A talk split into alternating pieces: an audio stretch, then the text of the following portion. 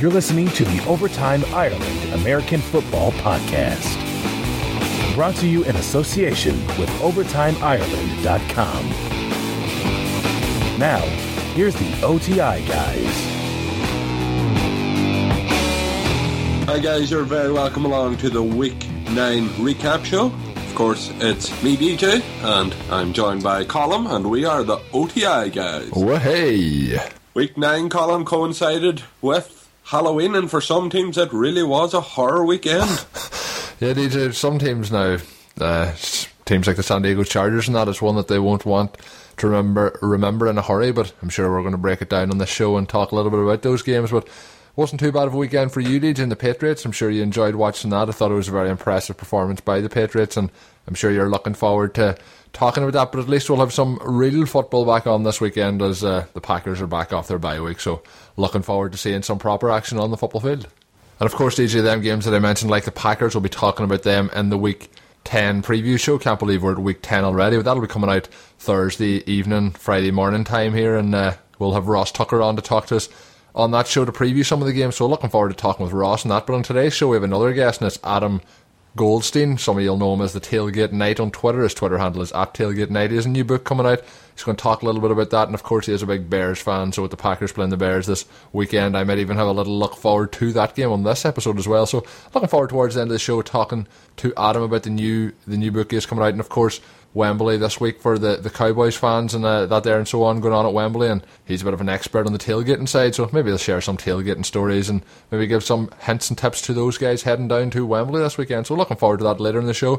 As always, DJ, plug to our pals at Last Word on Sport. They do give you a great coverage of all sports there, and their website is lastwordonsport.com. The Twitter handle is at lastwordonsport. I hope you are all following them at this stage. If you're not, let's get over there and follow them straight away once you've finished listening to the show. And DJ, what other places should we be following on Twitter?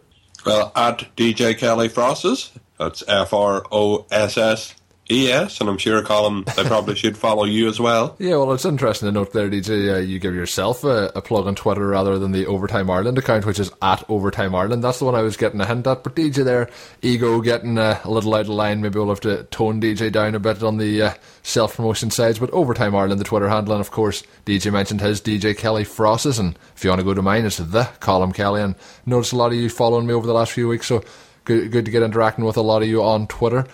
So, DJ, uh, that's all the plugs out of the way, and I guess what the people are here to hear us talk about. Let's break down the Week 9 matchups.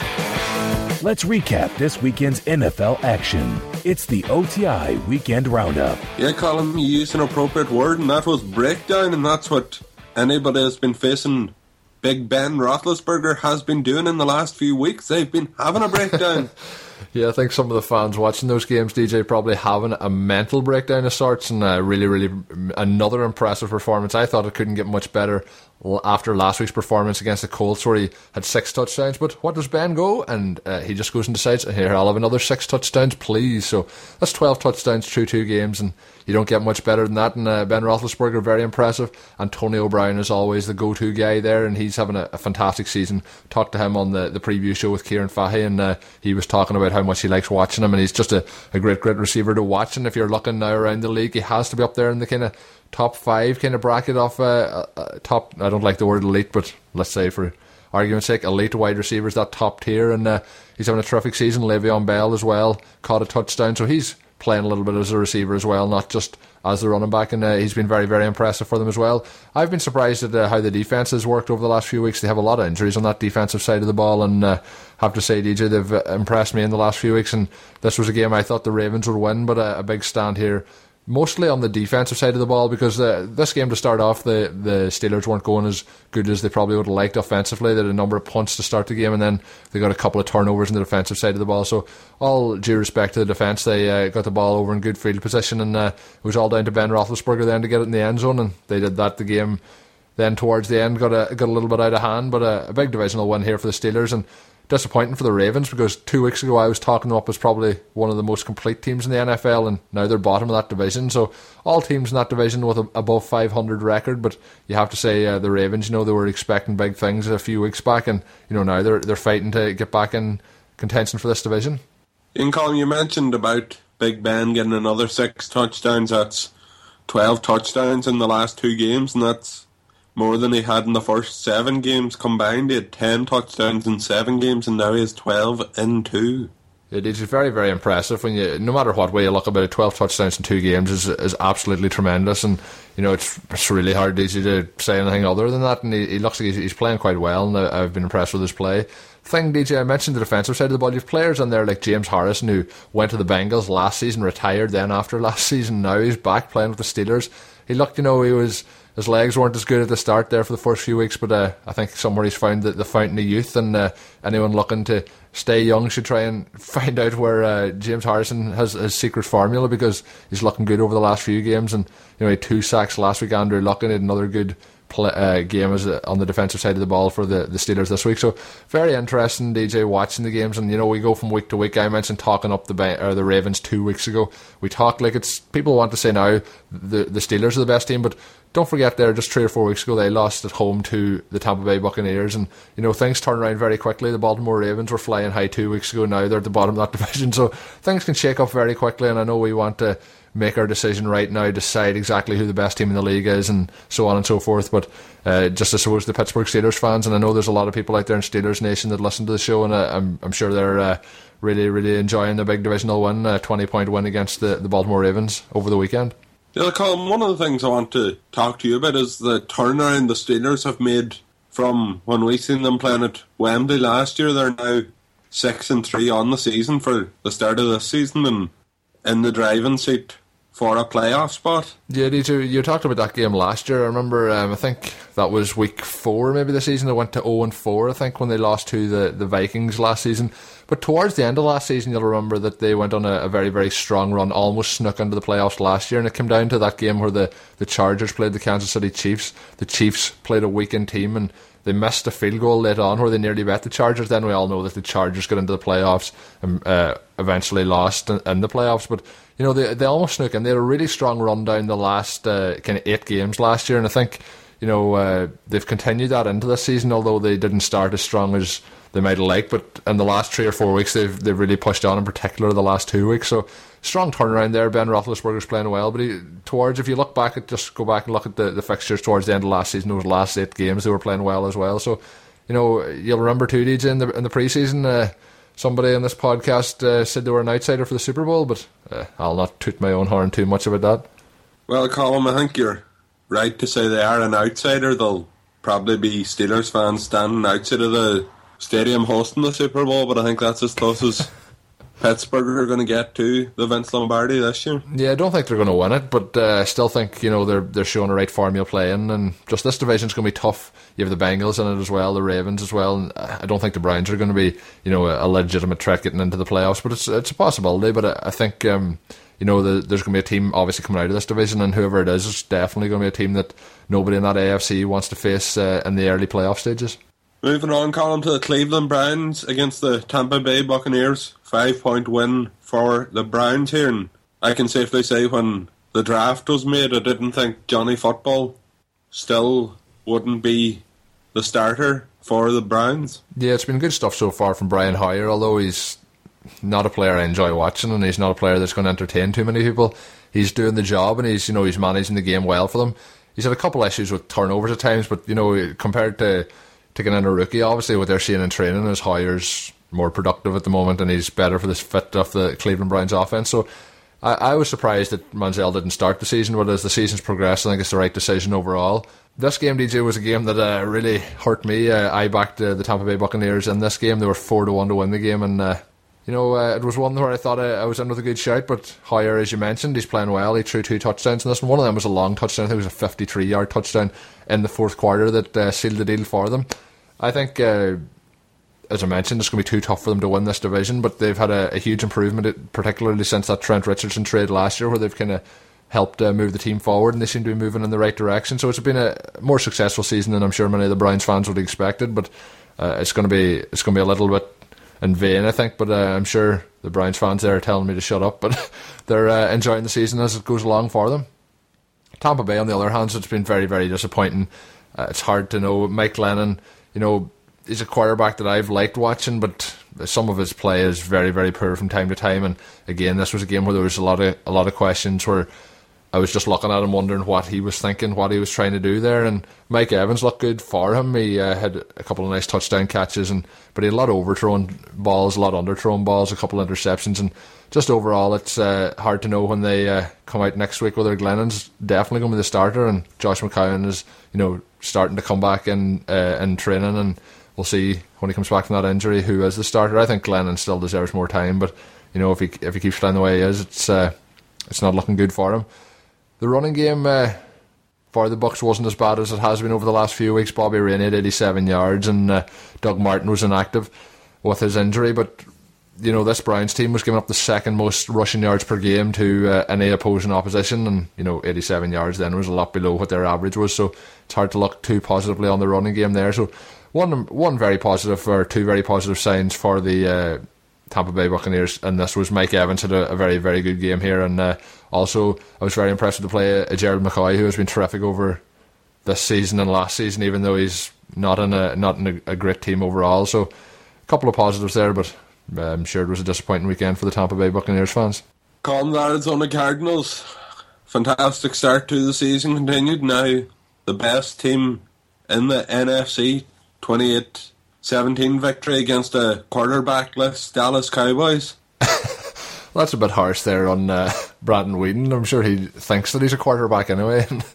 there was parts of this game, DJ, that uh, you know the Cardinals thoroughly dominated the majority of the game. Actually, they went down uh, early on with a, a, pick six from their quarterback, DJ, and uh, you know early on that their pick six I mentioned put them behind, but you know they went really strong after that. Got four touchdowns in a row to, to respond to that. Got built up a big lead, and then it was kind of in garbage time that the Cowboys came back in. Had got a late Dez Bryant touchdown, but overall, DJ, a very, very positive performance by the Cardinals. Dez Bryant's run of 100 yard rushing games comes to an end as the, the Cardinals really stepped up. Their run defence is absolutely terrific, the best in the league, and really, really uh, tough to run against. And that was proven as DeMarco Murray struggled to get through. I think I said Dez Bryant's run of rushing yards there if I did, um, DeMarco Murray.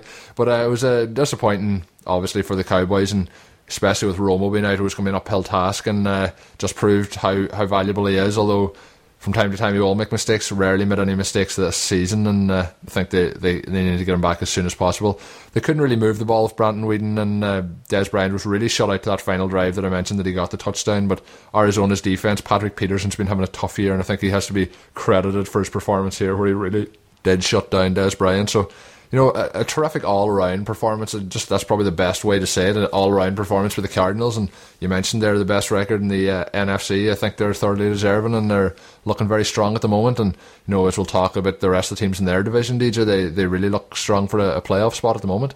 Yeah, and Carl, normally I'm critical of lower quarterback, shall we say, like Geno Smith, but I think Geno Smith would have to be put into the Peyton Manning, Brady, Rodgers, Brees debate compared to what Brandon Weeden done last night. I think cri- crimes against quarterback play was probably something they could consider charging him with, and I'm sure the UK Cowboys fans probably aren't best pleased about me slating their quarterback, but I guarantee you they'll never, they'll not want to see him start another game for the Cowboys anytime soon. Yeah, indeed. The realistic possibility is, you know, you mentioned there that the, obviously the Cowboys are the team of OTI this year. They started off the flyer and uh, they're slowing down a bit. But you mentioned there that, and they're obviously travelling to London this weekend to go on the Jaguars. So very interesting to see if uh, Tony Romo plays in that one. You mentioned not wanting Weeden to play again. Maybe they could have back to back weeks of Brandon Weeden, but they obviously. Uh, if that's the case, they have to deal with it, and we'll see what happens. But Tony Romo will be travelling with the team to London, similar to what Calvin Johnson done, and we'll just see how close of a game time decision he is. I think it will be a game time decision, and it'll be interesting to see if Romo plays. I think if there is, you know, if it's a, a 70 30% chance, I think uh, he, he, will start, and we'll see what happens come the weekend. But I'm sure those Cowboys fans, as you mentioned, are, are really hoping that Romo's back in and that Weeden's back out because this here just was not a good def- offensive display from them. Come, the Philadelphia Eagles got a win 31 21 against the Houston Texans, and Monsieur Butt Fumble got a game. Speaking of quarterbacks, this guy, Mark Sanchez, another one of your old pals, DJ, from his New York Jets days, and I'm sure you remember that butt fumble that you referenced there quite fondly. Well, in fairness to Mark Sanchez, he actually wasn't terribly bad when he came onto the field. He did a few good things, but when you're taking on the Houston Texans, as of late, it hasn't really been as much of a challenge as the Texans fans would hope their team would put up. Well, I think the, the, offensively, DJ, sometimes it's not that much of a challenge, but any week you go out and face JJ Watt, it's a, a, big, big challenge. And, you know, he they got a lot of pressure here at times on the quarterbacks, and particularly the time that Foles got hit. Seems like Foles is out now for at least a month with a dislocated collarbone or a, a fractured collarbone. So it's a, that's a big blow for obviously Foles. But when Sanchez came in, he done a, a capable job. And you know, he was getting the rush obviously from JJ Watt, Jadeveon Clowney, and the rest of the, the Texans D. But you know, with Cushing out, that there's a bit bit less rush coming on you. When you when you look at it, DJ had a, a, couple of interceptions, obviously, but he had a couple of nice throws as well. And as he comes in, as you know, he's in a relief performance. He's not starting the game. We'll see now when he starts the next few games how he gets on. But you know, even when he was with the Jets, DJ got them, you know, into a couple of playoff runs, got them to the AFC Championship game, and you know, then it really did go downhill towards the end of his time. He started off quite well in, in New York, but as it went downhill, and you know, then you had Tebow coming in, there was a lot of stuff, you know, affecting his confidence, and then he got injured and didn't get a chance then with Geno Smith playing last year. So there was a lot of bad stuff, a lot of negative stuff around the end of his time there. You mentioned the butt fun, butt fundle, the butt fumble as well, and. Uh, you know that's kind of what he's been remembered for. But I'm sure he's very, very uh, uh, nearly, I would say, desperate to to turn things around and show that you know give a more positive spin on his career as a quarterback. Because any of these guys that are playing quarterback in the NFL, these there's obviously talent there, but just sometimes the performance and the decision making doesn't match up to that. So we'll see uh, how Sanchez does in the next few weeks. But a big one here for the Eagles after their narrow loss last week to the Arizona Cardinals, who we were talking up a minute ago. So obviously we have to think of the, the, the Eagles in a, in a positive light as well. Uh, just on the Eagles, a um, couple injuries for them. Uh, I think it was DeMeco Ryans that caught an interception, then went down, um, fumbled the ball, and was he fumbled it, but he tore his Achilles tendon, so he's going to be out for the rest of the season. A very, very disappointing injury uh, for him as he, you know, he got the interception and just uh, whatever happened inside his body, then with the Achilles tendon tearing. Obviously, a big, big blow for them, big, big blow for the Eagles, and uh, just uh, wish him a, a, speedy recovery. Arian Foster also went out with a non-contact injury in this, and you know he seemed very frustrated. He threw his helmet down onto the ground, and uh, it, it, looks like one that you know he kind of knew that it could be a, a, more of a serious injury than some other people might have thought if he hadn't threw the helmet down. But anytime there's a non-contact injury and a player is to go out of the game, you're obviously not looking at something that's going to be very positive. But the other thing for the Eagles, obviously, Jeremy Maclin with another big game here, and he's been very impressive over the last few weeks for them. So he's the deep threat downfield, and uh, they're playing quite well. The Philadelphia Eagles, if they can start to run the ball a bit better uh, with LeSean McCoy in the backfield, it, it, could all start to look very positive for them. Speaking to the New York Jets quarterback, former quarterback Mark Sanchez, current quarterback Michael Vick could not lead them to victory this week against the Kansas City Chiefs in Arrowhead Stadium.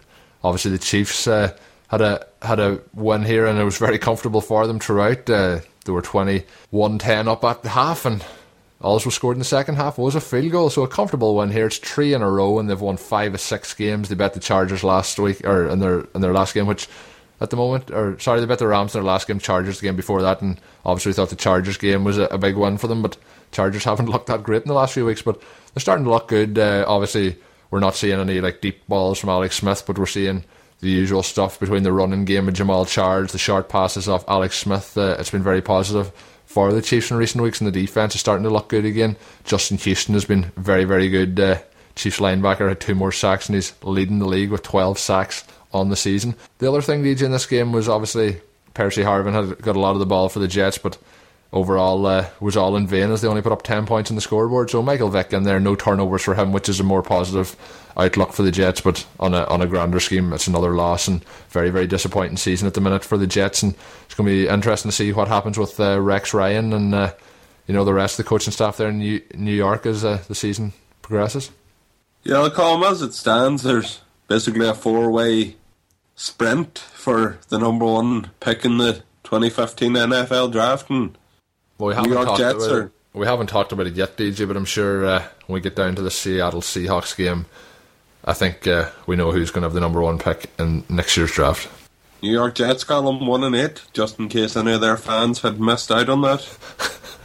Oakland Raiders zero oh and eight, Jags one and eight, and the Tampa Bay Buccaneers are one and seven. So even though there's quite a number of games still to go in the season, it looks like it could be a four-way battle between those teams. Mentioned of the Miami Dolphins, and they had an absolutely comprehensive win over the San Diego Chargers. No points for the Chargers. The first time in Philip Rivers' career that he's been shut out, and Miami Dolphins putting up those 37 points. Ryan Tannehill looking very, very good, and uh, you know Dan Marino's kind of been coaching him up over the last few weeks, giving him a few pointers, and uh, seems to be working a treat as he's rushing the ball well, throwing the ball with great effectiveness. He's you know has a very high completion rate over the last few weeks, so very impressive performance here by them on the grand scheme of things. And you know, defensively they're looking good. Cameron Wake's looking good, good pass rush, and then obviously when you're having that good pass rush up front, you're getting more time, uh, or they're not having to cover the uh, wide receivers for as long with the cornerbacks and so on. So very another per- comprehensive performance here by the Dolphins, but lots of questions to be asked of the San Diego Chargers, who have now lost three on the bounce, and it'll be interesting to see how they how they do in the next few weeks. I think they have a bye week next week, so we'll see how they do coming out of that. Yeah, Colin, the Chargers were really poor in week nine, and in fairness to Ryan Tannehill, he's been doing very well since Joe Philbin flirted the idea of turning to backup quarterback Matt Moore in late September, and it's going to be interesting to see if he can keep it up for the rest of the season and maybe give the Dolphins a chance off a playoff spot. Yeah, since that game DJ London, he's really turned things around and looked very impressive. So, I have to say, uh, it's been good watching him over the last few weeks, seeing his development going forward. A quarterback DJ, a game, maybe a two quarterback, so we're looking at their development and one coming back from injury and one as a rookie, and that was the Minnesota Vikings against the Redskins. Of course, the quarterbacks, Robert Griffin III and Teddy Bridgewater, but it was Teddy Bridgewater came out on top in this, a narrow win, a three point win for them. Robert Griffin started off great. He was flying down the field six to six, and then he went from twelve to 20, 12 out of twenty two after that. So he was going good at the start, and then it slowed down a little bit. But there was a lot of pass rush here. DJ he got kind of ate alive by the the pass rush of the Vikings, and their defense is looking very strong over the past number of weeks. And uh, you know they're they're starting to get things done. Although, as I mentioned with the Browns, I think it'll not be enough in this division that they're sitting in as well. But Bridgewater uh, threw forty two passes, which is absolutely incredible amount for a rookie. So he uh, he had quite a good game overall. I thought, and Matt, Matt had uh, three rushing touchdowns in this game. Matt Asiata now has nine rushing touchdowns in his career, and he's got them in just three games. Each time he scored one, he's got three. So quite incredible that uh, he has three games of three touchdowns and no touchdowns outside of any game outside of those three. So an interesting stat there in him. But Jerick McKinnon's playing uh, some nice stuff there running back, and although he's not getting all the goal line work as we've seen in this game, he's uh, definitely the better option at running back for the, the Minnesota Vikings. Obviously with the, the absence of Adrian Peterson there. Griffin, though, uh, obviously his first game back and uh, his his mobility wasn't an issue. He was, you know, running out of the pocket and he, he, was looking quite good overall. But some of his mechanics, just throwing the ball, and that seemed a little off still. And you know, after we've seen his first year as a quarterback, he was so explosive in, a, in his rookie campaign, and you know, after his injury, and then obviously another injury at the start of the season, it uh, hasn't been all that smooth sailing for him. So it'll be interesting to see where he goes in, in the coming weeks. But um, overall, another disappointing result for the for the Redskins, and they have a bye next week as well a very, very disappointing loss, DJ, coming up next, and that was for the, the 49ers. They obviously were playing a divisional game as well. They were at home to the St. Louis Rams at Levi Stadium. Levi Stadium, DJ, so far not been uh, too positive to the 49ers, and this was a game I really thought they would win. I thought they would coast to victory in this game, and Kaepernick didn't have one of his better games at quarterback for them. They didn't run the ball very well. Their offensive line was dominated. Kaepernick was sacked eight times, and there was six of those in the first 30 minutes of the game. Robert Quinn had two sacks, and they really, really dominated that 49ers offensive line. That's not something you see done in the NFL all that much, somebody dominating the 49ers, but they haven't been as good offense on the offensive line as they have been uh, over the last number of seasons. And it's been an issue for them, both running the ball and protecting the quarterback. So I just uh, thought overall very, very disappointing for the 49ers. The Rams came to play. It's very interesting that the Rams, DJ, they seem to struggle when they play outside of their division, but in the last, uh, I think it's is it the last four games, they've bet both the Seahawks and the 49ers, so they're doing well in their division, but outside of that, then they're not uh, not doing as well as maybe you would expect. Chris Borland in this game uh, had quite a good game for the 49ers, although they lost the game. He had 18 tackles in the game, the highest total of any player in the NFL this season. So big performance by him, but it, it was in vain in the end, and all came down to the last number of seconds. Throw to Crabtree, and it was ruled that he, he caught it, but it was uh, a yard short off the end zone. And then obviously they went to try and rush it in. Kaepernick went for it in his own. The ball was fumbled by Kaepernick. The camera angle was inconclusive whether the ball was over the line or not, and the, the fumble was recovered by one of the Rams players. So, you know, in the end, a, a loss here in the, the 49ers, it had to be a tough one to take, especially in the circumstances at the very end where uh, resulted in the fumble of Kaepernick. DJ mentioned the Oakland Raiders and the uh, the Seahawks. We were talking about the, the first overall pick, and I guess uh, with the first pick in the 2014 draft, well, that's me wrong. We're talking about next year. It's the 2015 draft, of course, and I I think most people are predicting at this stage it's going to be the Oakland Raiders. They did manage to put up 24 points against the Seattle Seahawks, lost this one by six points. Marshawn Lynch having a big game here, 143 total yards, two rushing touchdowns he looked very, very good in this one. Bit of a quieter, quieter game for uh, Russell Wilson in this one, just 179 yards passing. But Oakland was uh, getting a good pass rush on them, and you have to be impressed with some of the some of the work rate that they're putting in on the defensive side of the ball for Oakland. Nice, uh, nice moment at the end of this game with uh, Charles Woodson and Richard Sherman swapping their jerseys after the game. Two guys that I'm sure have huge respect for each other, and Charles Woodson, a former Packer down there again now in Oakland, oldest player in the NFL, or not rather, there's some kickers older than him, but oldest defensive player will put it in the NFL. But uh, Derek Carr continues to look good, although he had a, a pick six in this game and uh, he had another interception late on with Richard Sherman. But you know, uh, kept working hard, and you know, it was a tough loss for them. But if they could play this well when they're playing some of the you know, maybe the lesser thought of teams in the NFL, uh, I think they'll have a chance to pick up that win, you know, winless at the minute. So I think a win probably just around the corner for those Oakland Raiders fans and the Seahawks getting, you know, another win here at home and uh, keeping the keeping the pressure up on the, the Cardinals. But as I mentioned, what the what the 49ers, this loss to the 49ers and the win for both the Seahawks and the Cardinals puts a lot of pressure on this uh, 49ers team. Really are at uh, no more mistake territory now. And DJ, I'm, I'm amazed we uh, lasted this long without talking about this game. And of course, it is the New England Patriots playing the Denver of Broncos. And uh, of course, Mr. Peyton Manning didn't have one of his better nights here, but I think it was mainly down to the uh, nice defensive work of your New England Patriots. a 43 to 21 victory here and uh, looked in control thoroughly throughout. Yeah, Colin, it's good that we're finally moving on to the number one team in the AFC not just the AFC East, because that division's wrapped up at this stage, but on to the uh, AFC conference. I'm sure Mr. Tannehill will disagree with you there. But Colin, it was a fantastic game by both the Patriots offense and some of the defensive players. Some of them I thought they were just there to stand and watch some of the Broncos players gain an extra five or six yards on some runs well, on that point, DJ, I have to say uh, you can't really say Brandon Browner was letting people run past him because he loves to get a little penalty flag there for holding on to jerseys. Yeah, Colin, the result was 43-21 to the Patriots. Brandon Browner made some mistakes. He's only back a few games, been playing quite well. Rob Gronkowski, you know, average enough game, few touchdowns between friends, and but yeah, it was it was nice to see Aqib Talib and Wes Welker back in Gillette Stadium and on the right side of the result. But come, an interesting fact was that Brady and Manning combined for the most pass attempts ever in a non-overtime game. Yeah, they were really throwing the ball a lot. Both teams really did struggle to run this. Obviously, Denver's very, very strong against the run, and the Patriots obviously came up big trying to stop the run because it's something obviously that the Broncos want to do: get the run going first, and then work off that to get Manning some nice uh, play action passes. And uh, overall, DJ was they were slinging it everywhere, and you know, I was, uh, I was surprised that obviously Manning when they fell behind earlier on, the, when the pressure's on him, sometimes when he is a bit behind, that's when mistakes can be made. He's playing a lot of these games from in front, and uh, you know he got a lot of there was a lot of pressure on him. A couple of nice sacks for the Patriots and Ayers, who they acquired uh, just recently from the Tennessee Titans in that trade. DJ had a nice a nice sack of Manning in this game too overall, there was some nice plays by, by the Broncos. But this game, I thought DJ was always in control, and particularly after Julian Edelman took that uh, punt return back for a touchdown, I thought you know that was the moment that the game was really out of out of hand for the Broncos. But with their high-powered offense, you never really can count them out, and uh, was an enter- entertaining game to watch. You mentioned Rob Gronkowski, DJ, over 500 yards in the in the the month of uh, October, and that's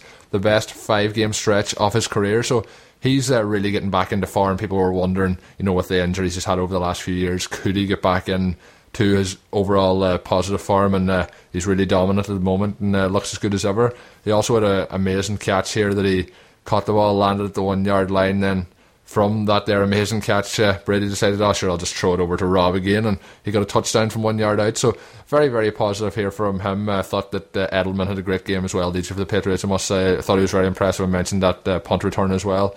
Darrelle Revis looking good again, and uh, But uh, obviously, teams aren't going to go through the season winning every single game. The Broncos had a down week this week, and I think some people are a bit too quick to jump on it. The Patriots are very good at home; don't lose too many there, and uh, I think the Broncos will bounce back in sufficient form next week. So we'll see what happens going forward. But uh, Patriots, DJ, you have to be very happy with uh, after we talked a number of times in the first three or four weeks of the season about how things maybe didn't look great for them. You have to be very, very positive at the moment. And Tom Brady, I think, since uh, that loss to the Kansas City Chiefs, I think they've put up over 40 points in every game since that. So good, good times here for the Patriots. And uh, uh, talking to you off air as well, I know that you're you're really enjoying it. So these that there's all the games that we're going to talk through because I'm going to talk through that uh, Cincinnati Bengals and Jaguars game with Adam in a, in a very short time. So so these that there's uh, all the games that we're going to talk through. I'm going to talk through that Cincinnati Bengals and Jaguars game with Adam now in just a second, and uh, of course we're going to talk to him about his book. We'll be back after to talk a little bit more about the week's action and uh, to wrap up the show. So let's get Adam on the show right now. Hi, this is former NFL offensive lineman Ross Tucker, the host of the Ross Tucker Football Podcast, and you are listening to the Overtime Ireland Podcast. Joining me on the show again, uh, we had him on probably around this time last year, but uh, haven't had him on in a while, and it's always good to talk to him. It's uh, Adam Goldstein. A lot of you might know him on Twitter. It's the Tailgate Knight. He's the maybe we'll call him a tailgating superstar. uh, Do they? I don't know. I thought that's what you called yourself. And, and, no, I, I, think I'd like people to call me that. That'd be nice. No, well, uh, it's great to have you back on the show, Adam, and obviously uh, it's kind of coinciding with your the, the new book you've out. You obviously had uh, Tailgate to Heaven, which was a fantastic read. Um, I read that and reviewed it for the Overtime Ireland website, and it was one of one of the best sporting books I read. More so, it wasn't even to do with sporting occasions, but it's just the stories going around the different stadiums, and just for any of the ones that haven't. Uh, heard your background story, don't follow you on Twitter or that. Uh, anyone can follow him on Twitter. It's at Tailgate Knight. That's night with a K. And uh, just give a little bit background into the, the first book, Adam. Uh, sure. Um, I'm glad you enjoyed it. The in 2000 in 2008, I, I've always been a big Bears fan, huge Bears fan, mm. but in uh, in 2008, I decided to. Well, I actually decided in 2006, but I didn't do this mega trip until 2008. In 2006, I discovered in Arizona when I went to see my Bears play there, because uh, a friend of mine got married nearby. Um, I saw tailgating, and I, you know, coming from the UK, we normally go to games, or growing up, we, you know, watching soccer, you go to the games a few ten minutes before the game. So we had done that. We'd missed any of this so-called tailgating because nobody told me about it.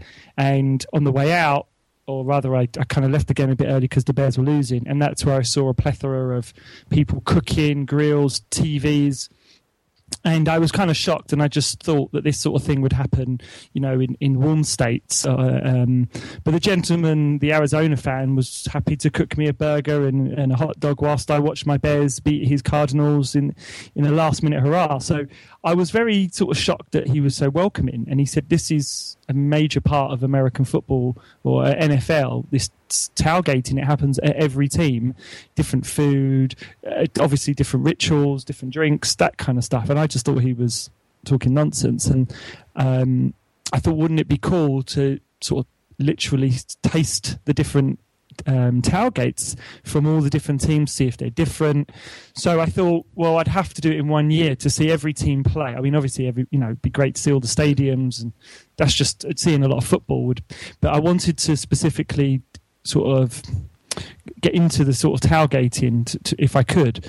So what I did in 2008, I, um, I sold my flat in London. I left my job. I left my well, I didn't leave my I left my girlfriend at home. She's now my fiance. I live with her. Uh, she's a Jags fan and a Browns fan. So picking um, the two best teams in the league there. yeah, exactly.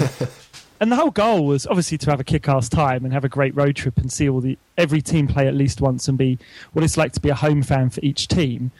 And the, you know, getting more. You know, I wrote a blog about it, and the idea was to get more people into the sport through the food and the tailgating culture because going to tailgates, you know, Steph isn't a huge NFL fan, but she'll have a she'll go to any game with me, including the London games, because the tailgate's so much fun. And also going to games, especially in America, there's so much you know what I call the hoopla. There's the jumbotrons, the mascots, the high fiving. Some teams are more social than others. Jaguars have now obviously implement, implement implemented a, uh, a swimming pool, so I could leave Steph in the swimming pool and I can watch the game. Whereas in soccer, she, there's no way she's going to a Tottenham game with me. You know, no, I wouldn't go all... to a Tottenham game either.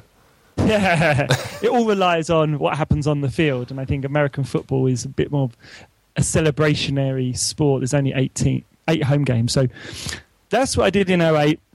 Ended up going to 40 football games, uh, more than the, the the amount that I was wanted to go to. Just you know, just because the way the schedule worked, I was able to put in a few more in, and had a great time. And then I um, wrote a book about it called Tailgate to Heaven, which you uh, which you read, and um, now that's just come out in paperback.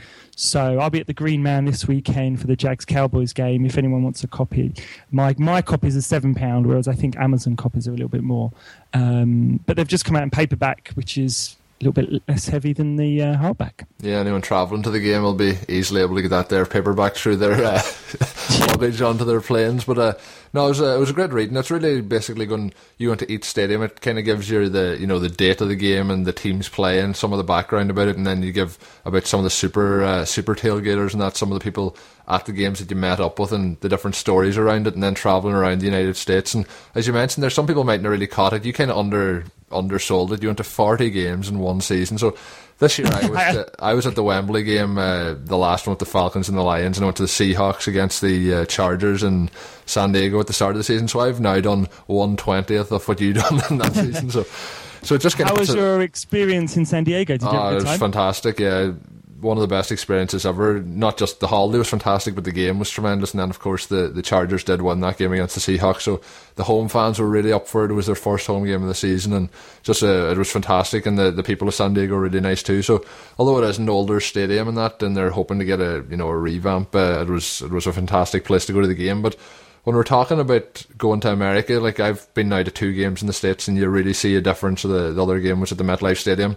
and uh, But now, just as an interest, when we were down in Wembley for the, the game there just two weeks ago, I think uh, the atmosphere at the games, including outside the stadium, has it's almost getting a little bit similar to what it is in the United States. You probably still think, after all your experiences over there, there's still a big gap, but it's a bit more authentic. Do you think? Yeah, I think I think so. I think some people give the uh, the, the, the, fan zone slash tailgate a bit of a uh, you know not a lot of praise, and I think it's it's difficult because we can't properly tailgate because of the rules we've got. Probably because of the culture, a lot of people take the train; they don't drive there, uh, that kind of thing. But the fan zone last year, you know, would, or the year before, have done like um, sort of a mock gridiron cheerleaders come out, had a bit of a show. The last two games have, have been, in some ways, closer to a tailgate. In yeah. you don't need a ticket; it's more relaxed. It's embedded in like just the, the, street, if you like, where there's now shops and stuff, and they've got some inflatables. So it, it feels less formal and which is probably close to a tailgate. And I, I tailgate up at the Green Man again. It's not a, a, real tailgate. It's a pub with a garden, and we play some beer pong and try and give out prizes and that kind of thing. I mean, at the end of the day, a real tailgate has you know very little to do with the. It's not so formal. So people rock up they bring their TV. A lot of them don't go into the stadium. They cook for people all around them. They cook, you know, and you just you're just quite left to your own devices. And I just don't think our culture or our politicians are willing to allow eighty thousand people to just be so sort of free. Yeah, um, I think as well. I don't know I was saying about the experience of it. I don't know if it's uh, you mentioned there the kind of legalities of it and that. Seemed to be a lot more people doing the kind of tailgating thing where they were going with a six pack. Whether that's allowed or not outside Wembley Stadium, uh, I'm not gonna I'm not gonna say one way or the other. But that seemed to be adding to it as well. And just you mentioned as well about uh, you didn't need a ticket. I do actually think anyone that's heading up this week. I think they do actually need a ticket to get into the oh, okay. So I don't actually know what the different plan's going to be this week, but just in case anyone's listening, they're like, oh, I don't have a ticket, I'll go up. Uh, I don't want any. They'll be sending us tweets next week to give it out. Well, that's I think the biggest difference. I wouldn't go to Tottenham to just pre-drink in a pub yeah. if I didn't have a ticket. Whereas thousands of people go tailgating and have you know, if they score a ticket, great, but they'll they can watch it. Someone will have a TV outside, and they just some people just go to party, and because you don't need the ticket, and I think that's the one of the biggest differences. People don't, even if people came to the Green Man without a ticket, I still don't think they would go all the way to Wembley to to just hang out in a pub to not go to a game. Mm. As fun as I like to think we make it. Um, I was going to say as well, though, anyone that's going up that doesn't have a ticket, uh, the ideal place to go would be the Green Man. Yeah, yeah. Um, so it, it is a bit different, but as you said, I think in the stadium people are getting wiser as to when to shout and cheer. It's always going to be a bit tricky when take the Raiders and Miami when um, Miami were doing so well. And you know, the the last game, you know, you don't have a natural home fan base, so um, you know, when, when, I'm sure you're at the Chargers, 90, 85% yeah. of, you know, were cheering when the Chargers defense came yeah. on. Whereas at the last game of Falcons and Lions, people cheered. I think people like myself, I was just cheering. For, I just wanted scoring in a close game, and, and we got that. Um, so, you know, the Falcons took took a home game to Wembley. Not sure there was wasn't exact. You know, I don't know how many Falcon fans there were. There were some from Atlanta, but equally when the Lions came on D, there was some cheering. So. You, it's it's an interesting one, the Wembley one, and I think that people ask me how it compares to games in America, and I, I probably reckon it has about seventy percent. You know, it, ha- doesn't have the halftime show, which always irks me. The jumbotrons aren't as interactive or as big, and also Wembley isn't built as a social stadium. So, take like Pittsburgh for example any fans can all go to under the jumbotron and just meet there on the concourse, and you can still watch the game. Uh, sitting with one of my quarterbacks at the last game, uh, I coached the Oxford Lancers, right. and he wanted to meet his sister down on the lower level, and we were up high, and there was nowhere they could mingle or go. Yeah, that actually happened. Uh, that happened with one of the guys that was sitting beside us. We had a spare ticket, and his brother was in the upper tier, and he had to go and there was a whole hullabaloo about they had to meet at the lift and he had to show that he had a spare ticket and then the guy had actually come down the elevator, go outside, use the ticket then to come back in through the lower yes. level turnstile. So there was a whole thing like that. So I can see, I can really see what you're saying there. And and you know, obviously the low low down we have to tarpaulin because it's quite low. Yeah. It's really built for soccer, which is a bit of a shame. But that's not to say it's not it's not good and it's not fun. It's it's um, I'm glad, like any NFL fan, that um, games are in, in London. But I, am feeling a little bit spoiled in that there's three games next, potentially three games next year. But I'm, although I'm from London, and I live in Oxford now. I'm quite willing. You know, I'd like to see what it'd be like in other stadiums, maybe. Maybe Twickenham, but also more, you know, up north, Manchester, Ireland. I'd, I'd go to Germany, and I would, you know, it feels like we have three home games when a lot of NFL fans like to go to one or two away games because they get to see another city, they get to have a weekend away. I know a lot of Europeans come to London, but as a Londoner, I'd quite like to see what how the NFL and how American football culture works in, in other parts of this country in Europe, and I would probably be a, now a bit more motivated to go and check that out now that I've been to so many games in London, if that makes sense. Yeah, that'll be interesting as well. But I think just with the the way London's set up, or the way they, I think they like the setup at Wembley and the way that the transport system and so on's in London. I think that's something that the, the NFL likes. But we'll see going forward. To be, I, I, wouldn't complain about having a game in Ireland. Park maybe or that, but. Uh, uh, just moving on, one of the games I didn't recap already on the show with uh, DJ was the, the Bengals and the Jags, and I know that's a game that, that you've seen quite a bit of this weekend. Were you impressed with the Bengals and uh, overall, like the Andy Dalton another turnover in the fourth quarter, but overall I think they got the job done. They got AJ Green back as well, and Jeremy Hill done quite well in the absence of uh, Gio Bernard. Absolutely, Hill was sensational. Um, I really like him playing out the spread, and even in the I formation, it had 154 yards who you know was really really good, and you know Sanu as well, AJ Green and Sanu. I think that one of the major differences in this game was that. Um, there was a good mix between pass and run from the Bengals, but the receivers caught the ball when they needed to and made big plays when they needed to. And the screen screen game wasn't wasn't bad. Uh, good use of play action. That was one of my notes. Um, but but Jacksonville, you know, Blake Bortles was a bit shaky in the first half. His footwork uh, leaves a lot to be desired. And he, he, he had one interception, but he probably should have had three. Uh, he, he, he threw two passes that should have been yeah, picked. Been um, absolutely. And their running back Robinson looks looks agile and healthy, and I hope he does well in London on Saturday. And uh, and Hurns at, at, receiver, 112 yards. I actually have him in my fantasy, but I foolishly benched him.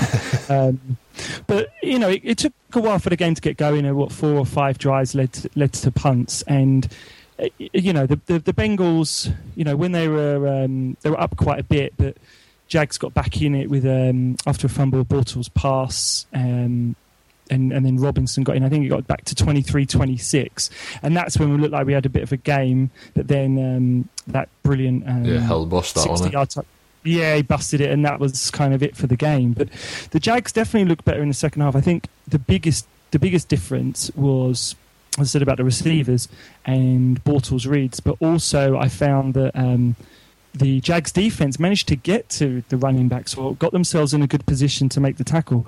but just missed tackles or didn't seem to be that aggressive. They just couldn't finish the play. Whereas the Bengals seemed to be a bit more hungry, a bit more crisper on offense. Their play actions and their timings were really good. And, and Dalton threw a couple of lovely passes uh, for a couple of touchdowns, and um, there was a couple of mistakes, but they they did all right. But the but the Jags, you know, they they're looking better. I think if they had a stronger start at the beginning and make some first downs and control the, the run game, um, they might be able to do quite well against the Cowboys on Saturday. Obviously, the Cowboys won't be playing Tony Romo, or at least very limited, and and they they didn't really turn up this week. So. Although I don't want to see players injured, I also think that, that from a neutral's perspective, you know, I think we are all expecting the Cowboys to to blow out the Jags, and I just think it would be if it can stay competitive for as long as possible. I think that'd be good for the for the NFL come Sunday. Um, I'll be rooting for the Jags. So are my fiancés. The, uh, it, it should be. Good. Yeah, and the, the two points I would take away from this, I thought from the Bengals' perspective that, you know, although uh, at the start of the season started off really well, then they had a few stumbling mm. blocks. They had, you know, the, the Patriots game, then they had the uh, game against the Colts, and you know, they've started to turn around the last few weeks. They bet the Ravens last week, won this game. They haven't been great in either, but, you know, it's all about getting wins. And, you know, Dalton's had a few mistakes, but you've uh, AJ Green's back now for them, so there should be some positives. But the thing I took away from the Oakland Raiders game, the same as I took away from the Jags in this, if they could play like this against some of the weaker teams in the NFL, I think they would get a, pick up a couple of wins. But they seem to be you know, keeping up with the good teams, but then not being able to keep up with the with the bad teams. So it's a, it's an interesting combination for both of them, but a, a good win overall for the Bengals. And I have to say, offensively, there's a, a, couple of positives. You mentioned the wide receivers there, and obviously Denard Robinson at running back. There's a few positive pieces there for for the Jaguars. So I am looking forward to seeing them this this week against. Uh, the Cowboys, and obviously the Cowboys have a few injuries in the in the defense as well. A couple of players lost for the season now, so it'll be. I think it's be more competitive than people expect. Yeah, I, I, I hope so. Um, I think they just need to. You're right. I think a lot of bad teams play better when they play good teams. I think they up their game um, and that kind of thing. I, I, you know, it's common. The Bears have always done it in the past, not killed off the the, the easier teams. Um, but I think the you know, if the Jags are going to be here year in and year out, it's uh, essential that they, they can get a win here and and basically just start playing a bit better.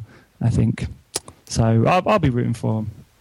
And uh, we obviously now, between myself and DJ and myself and you, we've all the games covered for this week. But, uh, you know, we talked about your book, and you know what we forgot to do? We forgot to tell people where they can buy the book. I think that's the most important thing to do. I mentioned the first ah, yes. book. The first book is. A, we talked about the first book, but I, I, didn't mention the second book, did I? No. So the first book obviously is the the Tailgate to Heaven, and it has its own website, which is tailgatetoheaven.com. But if you go to that, you can click the link for the follow up book, and that's the book we're going to talk about now. That's the Tailgate Knight Rises. I think uh, you must be a Batman fan. It's a bit of a the Dark Knight. I, I, I, I, am a Batman fan, but I I didn't have a title for the second book, so I put it out to Twitter, and uh, I I forget the ch- the name of the chap who uh, got back to me. And there was a few different titles, and that one made me giggle. So yeah, I, I, I, went. yeah, so I went with the Tailgate Knight Rises. Um, yeah, the the second book is um, the follow up in in that in 2009 I actually went back to America for a for a, uh, a road, another road trip, but this time more as a tailgater, as a as the tailgatee. So in the first one, people were cooking for me. I thought to delve deeper into the tailgating world, wouldn't it be cool if I was living on a, a bus and I was tailgating across America? And um, I wanted to do it out of a London black taxi. My dad was a taxi driver, and it would just have been a cool vehicle. But it wasn't to be. But somebody in America who I met in 2008 we did a big Super Bowl party. He was at the time so-called professional tailgater. He was sponsored by Hot Sauce and had some sponsorships. And they, he was doing. He, he basically bought a yellow school bus and decked it out with all NFL trinkets and the side of the vehicle came down as like a platform and yeah, we had a kitchen in there and slept in there a toilet and then like he raised the roof to have like a balcony up top and it was very it was very cool this sort of tiki bar on wheels and he he said why don't I come over drive the bus tailgate with him cook for people and uh, basically go on his his sort of schedule. And what was good about it is I got to see quite a few college games. So um, at the Huskies, Stanford, UCLA, ASU, Notre Dame, as well as NFL games on the West Coast mainly. Raiders uh, went to Raiders twice, Seattle, um, where else? Chargers, Broncos, and saw my Bears in Atlanta, uh, as well as a lingerie football league game. Um, which was incredible. yeah, saw my Bears twice actually. Saw them at the Bills in preseason. So the, this book is a bit more.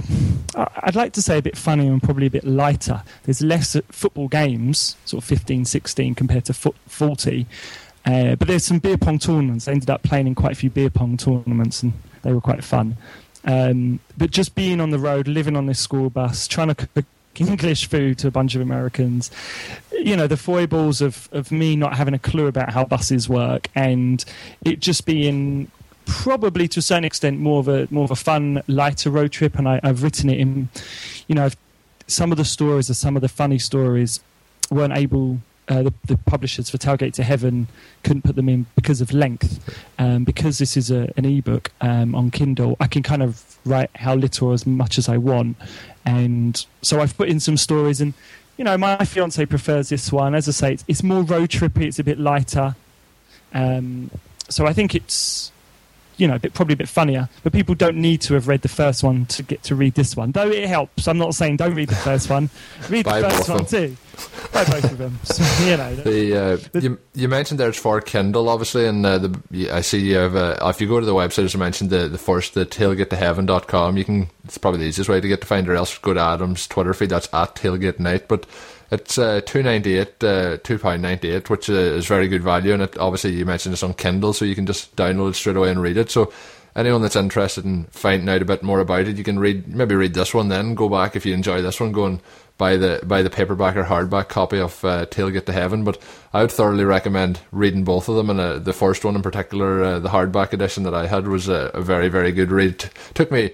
I'm not a, I'm not a big reader, but uh, got through that one fairly quickly and uh, really enjoyed it. As Adam mentioned there, he's uh, down at the ta- or the the Green Man before the game at Wembley. Anyone that hasn't been down before, we met up with Adam down there last year, and it's a it's a great place to go before the games. Gives you you know a lot of fun, a lot of people around talking about American football, drinking and having having just a good time in general. So best place as well to find out about that is to just Google the Green Man Pub because you'll get Google Maps. Now it's a bit hard to find, but it's uh, right down there beside Wembley, and it's a it's a good occasion. But Adam will be down there, and he said he's selling his book, so maybe you could download this one if you're on a flight. You can read it on the flight, and then when you get down to the Green Man, buy the buy the first book as well, and get get all of Adam's stuff all in one. Yeah, week by- all means. Yeah.